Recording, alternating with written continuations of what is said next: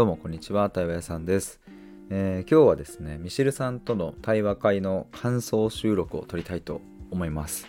えっ、ー、と昨日12月9日の土曜日の夜ですね。えっ、ー、と第4回目の対話会を開催してきました。えっ、と参加してくださった皆さんありがとうございます。えっ、と第3回目と4回目はえー、皆さんからのテーマ持ち寄りで第1回目と2回目はミシルさんの本を題材にした対話会だったんですけれども、まあ、各回ね本当にあいろんな形、内容まあ内容はもちろんですけれどもあなんだろうな、まあ、テーマの出方とか、うん、対話のねこう流れ盛り上がり方とかね空気感いろんなものがやっぱ毎回毎回違って、えー、それぞれに良さがあるんですけれどもまあ、今日はね昨日の対話会で、まあ、どんな感じだったのかっていうのをちょっと共有したいと思います。あのまあ、テーマ自体が面白かったので、まあ、今回聞いてくださればあの何でしょうねこう考える材料として皆さんの中に、えーとまあ、新しい視点が増えると思いますしうんそれにあの対話会ねちょっと参加してみたいなと悩んでいる方にとってはそういう感じで話してるのねっていうのもあのなんとなく伝わるかなと思うので、えー、ぜひ最後まで聞いてもらえると嬉しいです、えー、ちょっと最初にお知らせなんですけれどもえっ、ー、とミシルさんとですね来月結構盛りだくさんで1月の15日の月曜日ですね夜大阪で、え、トークライブをやります、ミシルさんの新刊の本を、まあ、僕がいろいろ聞いていくという形式になるんですけれども、えー、ぜひ大阪に来てもらえたら嬉しいなと思いますし、難しければですね、オンライン配信でアーカイブも、えー、残るそうなので、ぜひそちらのチケットを買っていただけると嬉しいです。ここでしか聞けない話と銘打ってやるので、え、ー、と、ご参加お待ちしておりますっていうのと、え、ー、と、1月の21日に、まさに今日これからお話しする対話会の第5回目があります。で、今のと、今のところ、え、ー、と、3名確定しているので、えー、残すところあと3枠になりますので、えー、もし参加したいなと思う方はですね、お早めに僕の公式 LINE までご連絡ください。両方とも僕の、えーと、この放送の概要欄にリンクが貼ってありますので、えーと、ぜひ詳細覗いてみてください。えー、てなわけで、えー、本題に行きたいと思います。うんと、ちょっとメモ見ながら行きたいと思うんですけども、昨日はですね、まあ、6人来ていただいて、えっ、ー、と、まあ、最初ね、あの、まあ、これ前回の3回目と同じなんですけれども、まあ、軽く自己紹介的な、えー、まあ、名前と一言言ってもらって、で、えー、今日話したいテーマ、あってなんかどどんなんですかみたいなのを、まあ、一人一人こう聞いていく時間があってねで、まあ、ここでのテーマの出方っていう出し方っていうのが前回の3回目とまたちょっと違った感じでしたね。今回っていうのは割とこう単語でのこう出し方っていうのが多くって、えー、まあ単語、まあ、どういうことかっていうと例えば、えー、と相性ってなんだろう、まあ、恋愛とかにおけるね相性ってなんだろうとか、まあ、あと遠慮と配慮の違いってなんだろうとかああとは恋愛におけるこう顔って大事とか、えーと、あと豊かさ。皆さんが思う豊かさって何ですかとかあと永遠という言葉について。とか、あとは、えー、人生の中で、えー、っと、あ、そう、主人公という、うん、ポジションでね、あの、生きてるのかどうかみたいな、主人公ですかっていう、うん、感じ。ちょっと今、もう一回ザラッと言う、ザラってなんだ、あの、さっと振り返ると、えー、まあ、顔、相性、え、遠慮、配慮、あ豊かさ永遠主人公みたいな感じで結構ね単語としてこう出てきたんですよ。てかもうこれだけで、えー、結構話せそうですよね。この単語だけで。みたいな感じでした。でねこれ僕ちょっと振り返った時になんでこういう今回って単語だったんだろう。単語っぽいテーマをねみんな出してくれたんだろうっていうのを振り返るとうんとまあ大きく2つあるなと思って考えられることは。一つは、えー、たまたまそうなったってことですね。うんと皆さんが考えてきてくださったテーマがたまたま、えーと、それ単語っぽいうん、キーワードっぽいので持ってきてくれたっていうのが一つ。で、もう一個こっちの可能性もあるんじゃないかなと思ったのが、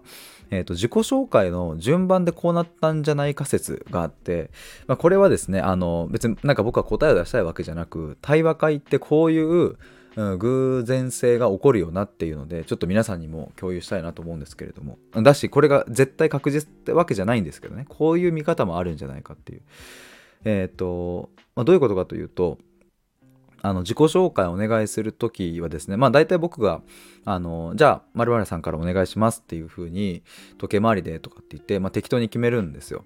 まあ適当と言いつつ、その場で一番こう、あの、こう最初のね、トップバッターというか、で行くんだったらこっからだなみたいなあと空気感とかねその人の持ってる雰囲気とか。であこうやって終わればちょうどいいなみたいなのをなんとなくこう自分の中での直感を働かせながらえーと、じゃあお願いしますっていうふうには言っているんですけれども、まあ、その今回一番最初にトップバッターで自己紹介してくださった方が方の話し方が、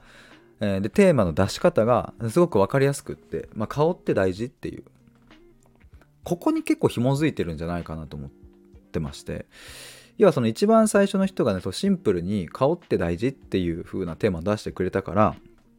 次の方が相性って何だろうっていうテーマで、その次の方が遠慮について。えー、その次の方も、えー、遠慮と配慮の違い。まあ、これたまたまかぶったんですけど、遠慮と配慮の違いとか。もしかしたらトップバッターの方のテーマの出し方になんとなくみんなが影響されていってるんじゃないかなという説が僕の中にあるという感じです。もし仮に、えーと、トップバッターの人が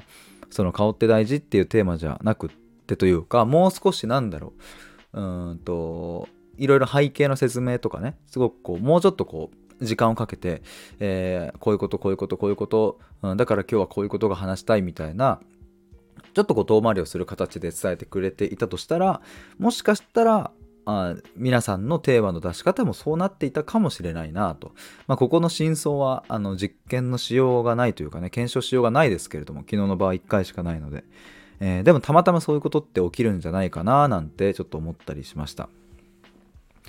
でですね、昨日は、あの、そっから、えっ、ー、と、じゃあ皆さんがテーマ出し終えて、いや、どれもこれも面白いなと思いながら、あと、じゃあどっから掘っていこうかみたいな時にですね、まあ、今回は、うん、ちょっと僕も皆さんに委ねてみようかなと思って。うんと、というのも前回の第3回目の時には、うんと、ミシルさんとね、たまたま、ここからじゃないみたいな、あ、ですよね、こっからですよね、みたいな感じですごくこう、2人ともピンときたところのテーマが一緒だったからもう一気にあよしそこで行こうってなったんですけれども、うんまあ、今回はなんか僕的にはあの、まあ、前回そういうね流れがあったから、まあ、また同じようにというよりは、うん、参加者の方が気になったところというかピンときたところというか、うん、参加者の方から出てくる言葉に沿ってちょっとスタートしてみたいなと思って。でどうですかねみたいな話をちょっと振っててポツッと出てきたのが、えー、主人公、まあ、さっき言ったね人生の中で自分をどういう位置づけにしているのかっていうね。そもそも主人公的に思っているのかみたいなとこのテーマを、うん、出してくれた人じゃない人がねそのテーマでちょっと話してくれたんですよ。でそっからスタートしました。あ結構あの僕がもし自分でうんテーマを選べるとしたらそっからは選ばなかったと思うのでだからあのこれが面白さだよなと思いましたね。自分じゃあ選ばないところから入れるっていう、うん、やっぱあの委ねてよかったなというふうに思います。でそっからあの、まあ、主人公か否かみたいなところの話に入ったんですけどどうですかね？是非ちょっと皆さんも考えてほしいんですけど人生を、まあ、主人公として生きているかどうかっていう話ですね。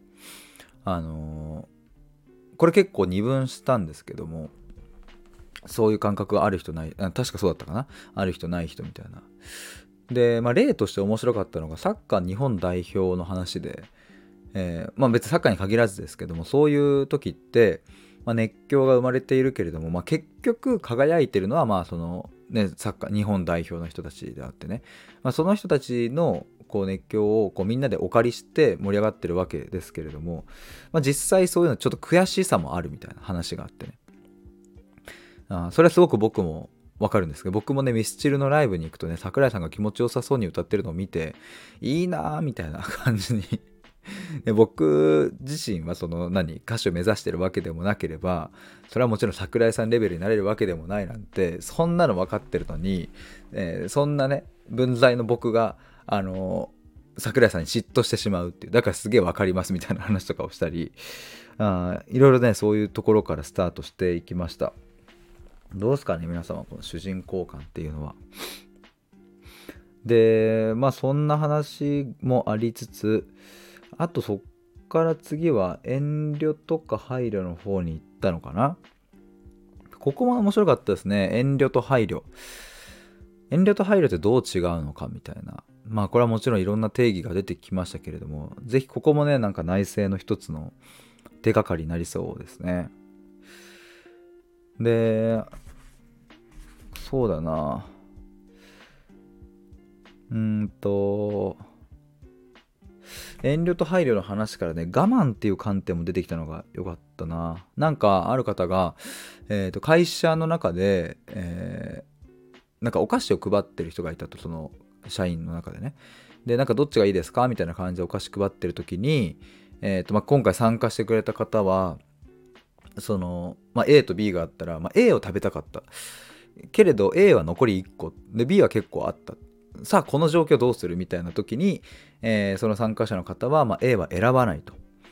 なぜなら最後の1個でこれを私が取ってしまうと他の選びたかった人が、えーと、選べなくなっちゃうしとか、まあ、あとお菓子配ってくれてる人の気持ちとかいろいろ考えてみたいな。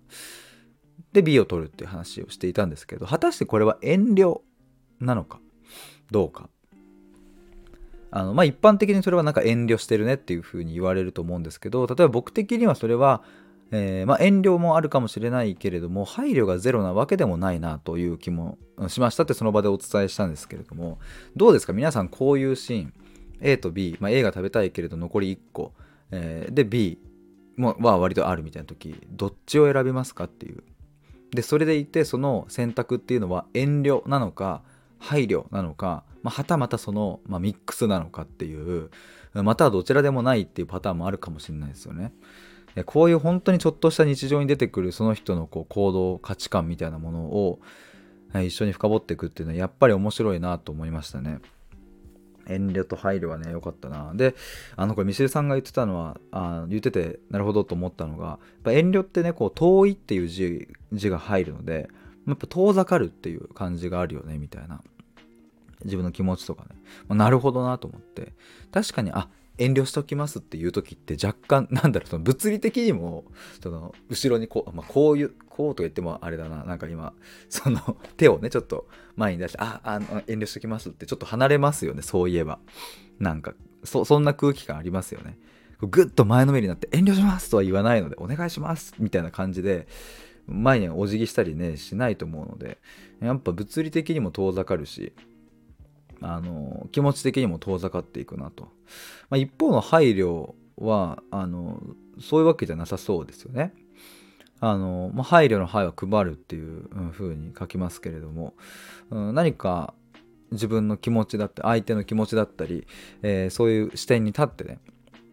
うん、この場の空気感が良くなったらいいなとかあと思いやりっていう言葉もありましたね、えー、そういう風にこう捉えられるので、まあ、やっぱ遠慮と配慮っていうのはまあかなりえー、まあ、言葉としては似てるけれどもかなり違うようなものだなというふうに思ったりしました。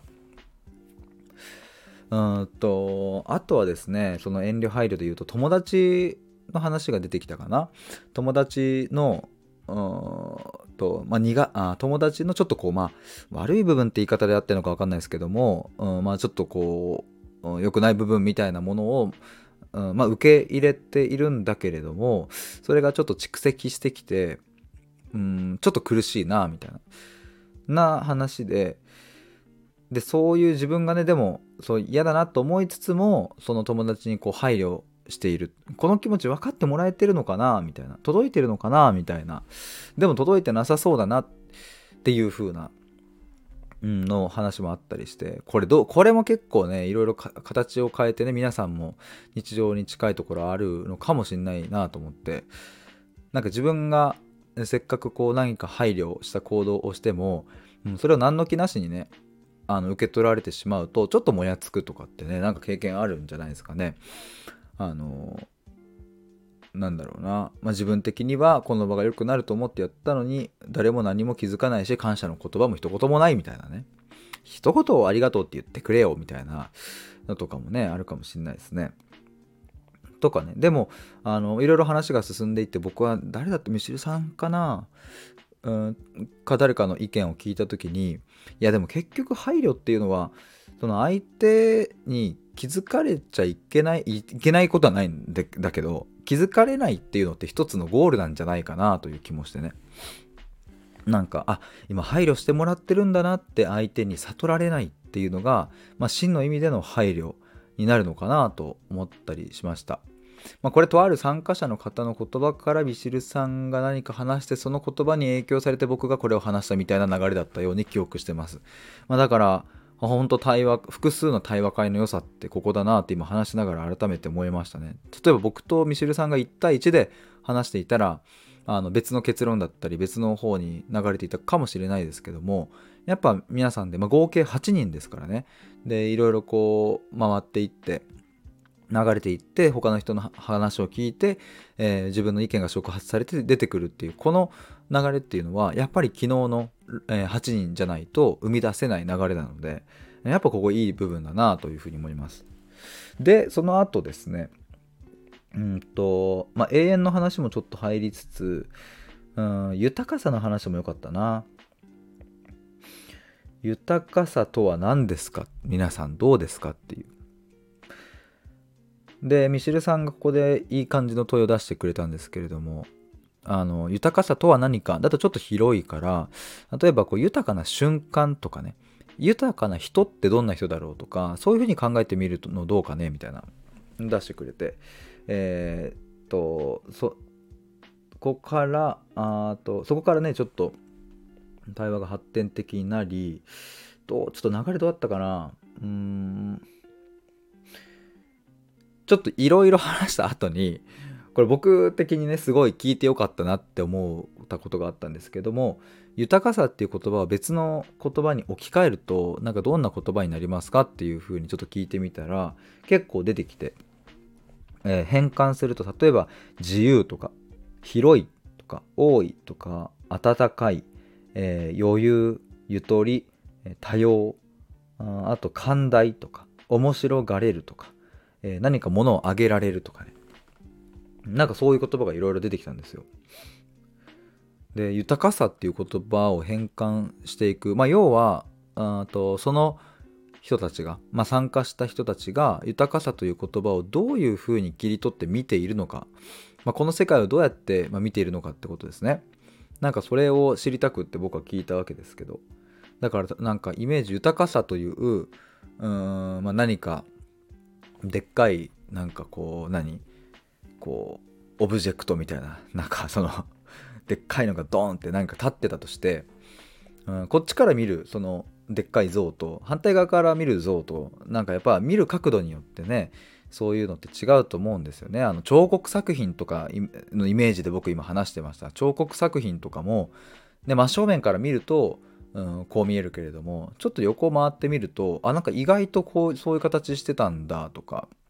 この前ね僕ねあのちょっとお地蔵さん見たんですよ。急に話変わるけど。お地蔵さんは浅草で見たんですけども。あの、ま、土山商店っていうねこれ僕よく行くとこなんですけどそのお地蔵さんをよく見るとその前から見るとねなんかおにぎりみたいの持ってたりとかあのなんか三蔵法師がさシャリンシャリンみたいなやるあれはなんて名前なんだろう。まあ要は棒棒みたいなのをねあのこうそのお地蔵さんたちはみんな持ってるんですよ。何体もいて。で正面から見るとそうなんだけど横から見ると何そのわこれ説明むずいな。なんかね前から見ると棒なんだけど横から見るとその全部そののぺーっと伸びてる。うわこれ説明むずむずまあちょっとむずいんでやめますわ。まあ横から見ると、まあ、全然違う形なんですよね。あのめっちゃリアルに棒に棒にはなってなくってあのまあ四角こんにゃくみたいなこんにゃくは違うな。まあまあいいや。ちょっとまあ見るところによって、えーと違うっていう話ですね。でなんかそうやってみんな皆さんの言葉の定義をこう変換したり見方を見れたりっていうのはねやっぱりね面白い。でこれはあのちょっと永遠のとこの話にもつながっていくんですけれどもやっぱ概念として自分の中にたくさん持っていればいるほど世界の見え方っていうのは、まあ、確実に豊かになってくるなっていうのを、えーとまあ、日々思うところですが昨日ねとっても痛感しました永遠というところですね、えー、参加者の方の、まあ、とある一人がそのテーマを出してくれてで、えー、ともう一人の方もすごく共感、うん、されていたんですけれども永遠という、まあ、あと概念の話そしてその永遠というところに込められたその人なりの感覚とか意味とかについての話ですね。うん。だからいわゆる、うん、パッとね永遠という言葉を聞くと時間的に、えー、一生続くとかね終わらないとか途絶えることがないとかね、うん、例えば永遠の命って言ったらね死ぬことがないっていうふうにまあ捉えますよね。パッと印象的に言うと。でもそういう話じゃなかったんですよね。そのそこで言ってた永遠っていうのは。あ単にそういう時間軸的なずっと続くという話ではなく時間軸としては終わりは来るんだけれども感覚として永遠という感覚があると。でこれっていうのはあの分かる人もいるし分かんない人もいるしうんその感覚が分かるけれども永遠という概念では捉えてない人もいるだろうしいろいろあるとは思うんですけれども、まあ、昨日その永遠の話をうんいろいろ僕も質問して聞いたりしていった時にそうさっき言ったこの概念を持てるかどうかっていうのがめちゃくちゃ重要だなと思いました昨日面白かったのがその永遠のとこの話で朝起きた瞬間に永遠を感じるっていう風に言っていた人がいて、えー、パッて目覚めた瞬間に地球の誕生から今日に至るまでとそしてここに今自分の性があることの奇跡みたいなものを一瞬にして感じる時があってそれが永遠の感覚だっていうことを言っていた人がいてね。でこれっていうのはあの何？いわゆる時間軸で表すと数秒なんですよ。聞いたところ。数秒なのでまあそのいわゆる永遠とは違うはずですよね。本来永遠というのは。でもそうじゃなくってその数秒の中に永遠を感じるという。うん、そういう風な感覚を持たれているわけですよね。であのその感覚を持ってる人はこの世に、うん、もしかしたらもっといるかもしれないですが、まあ、仮にいたとして、えー、仮にあといたとして、えー、その人がその感覚を、うん、どんな言葉どんな概念で捉えているかって、うん、それはちょっと聞いてみなきゃ分かんないですけれども、まあ、永遠というかどうかはちょっと分かんないですよね。つまり、うん、永遠という概念で今回の参加者の方はそれを捉えていたからそれが私にとっての永遠なんですというふうに語れたけれどもその感覚に、言葉をつけなければ、うん、要はそれはなんかあすごい経験したな。なんか朝目覚めた時にうわーっとなんか過去から巡ったな。壮大だったな。で終わってしまってはそれはあ感覚としての言葉名前はつかないわけですよね。概念は発生しないということなので、うんだからそれっていうのはあその感覚を感じた時には思い出せるかもしれないけれども、うん、それを人に伝えたりとか、うん、自分の中でもっと咀嚼するみたいなことはなかなか難しいと思うんですよね。だからやっぱり自分なりの感覚を自分なりの言葉で表現できることっていうのはすごく豊かだなと思いますしでまあそれだけでとどまらず他の人の感覚を他の人の言葉でちゃんと聞けるっていう。でその聞く数を増やせば増やすほど自分の中に新しい概念新しい言葉が増えていってでそれが増えれば増えるほど世界の切り取り方がより鮮明になっていくっていう。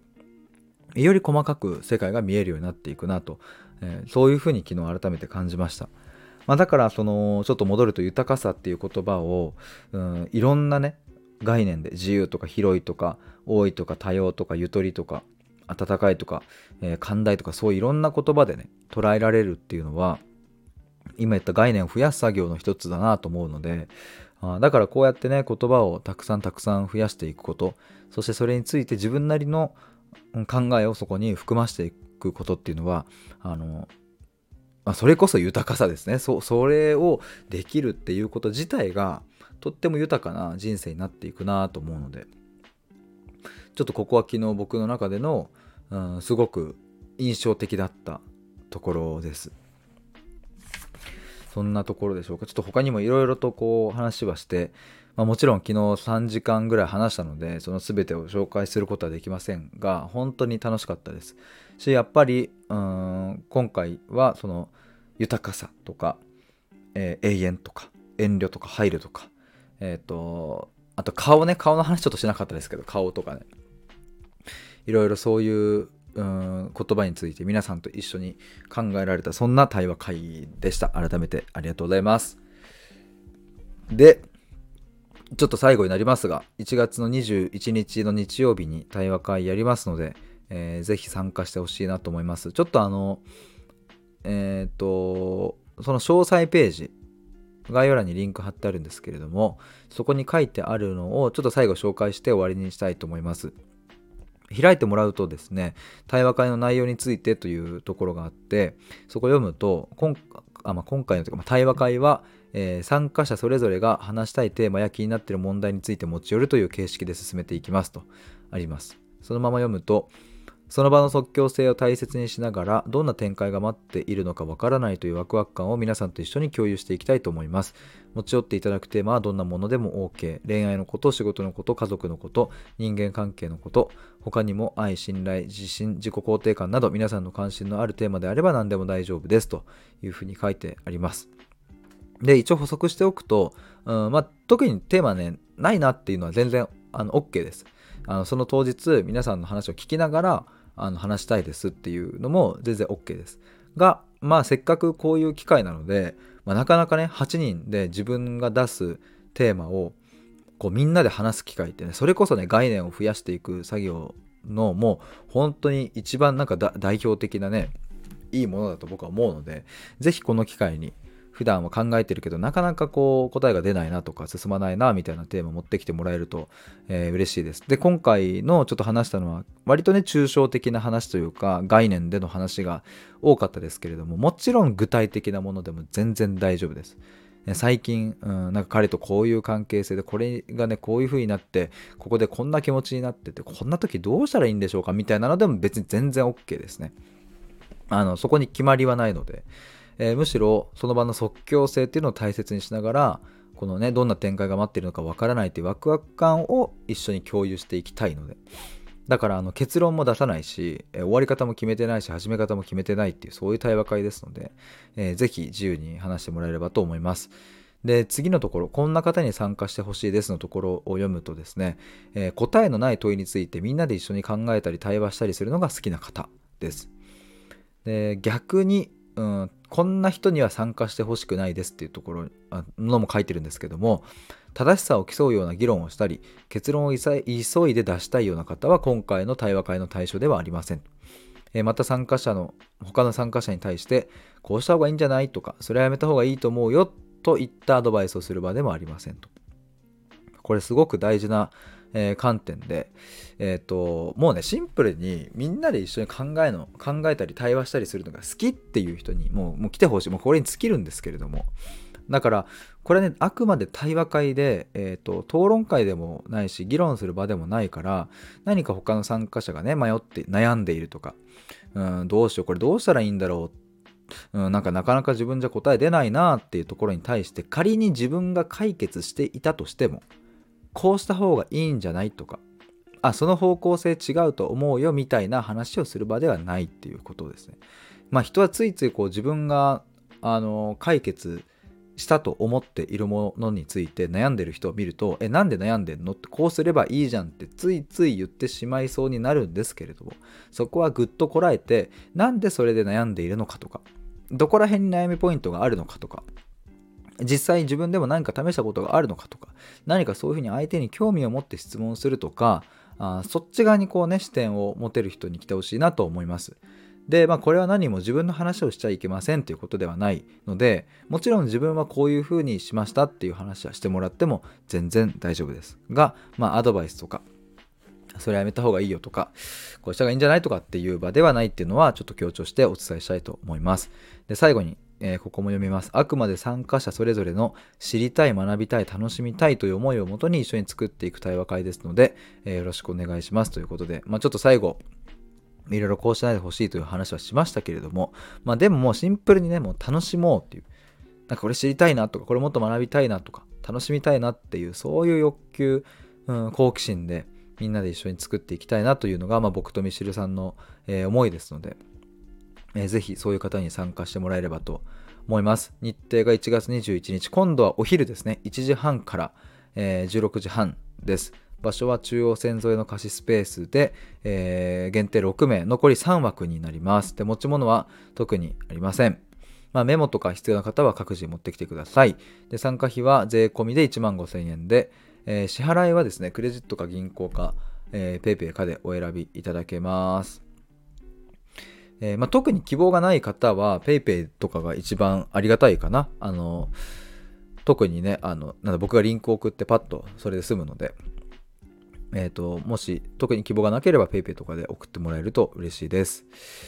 えー、てなわけで今日はちょっと30分になりましたが、えー、ミシルさんとの対話会の感想収録でした。えー、ぜひまた皆さんとお会いできることをお待ちしております。では以上です。バイバーイ。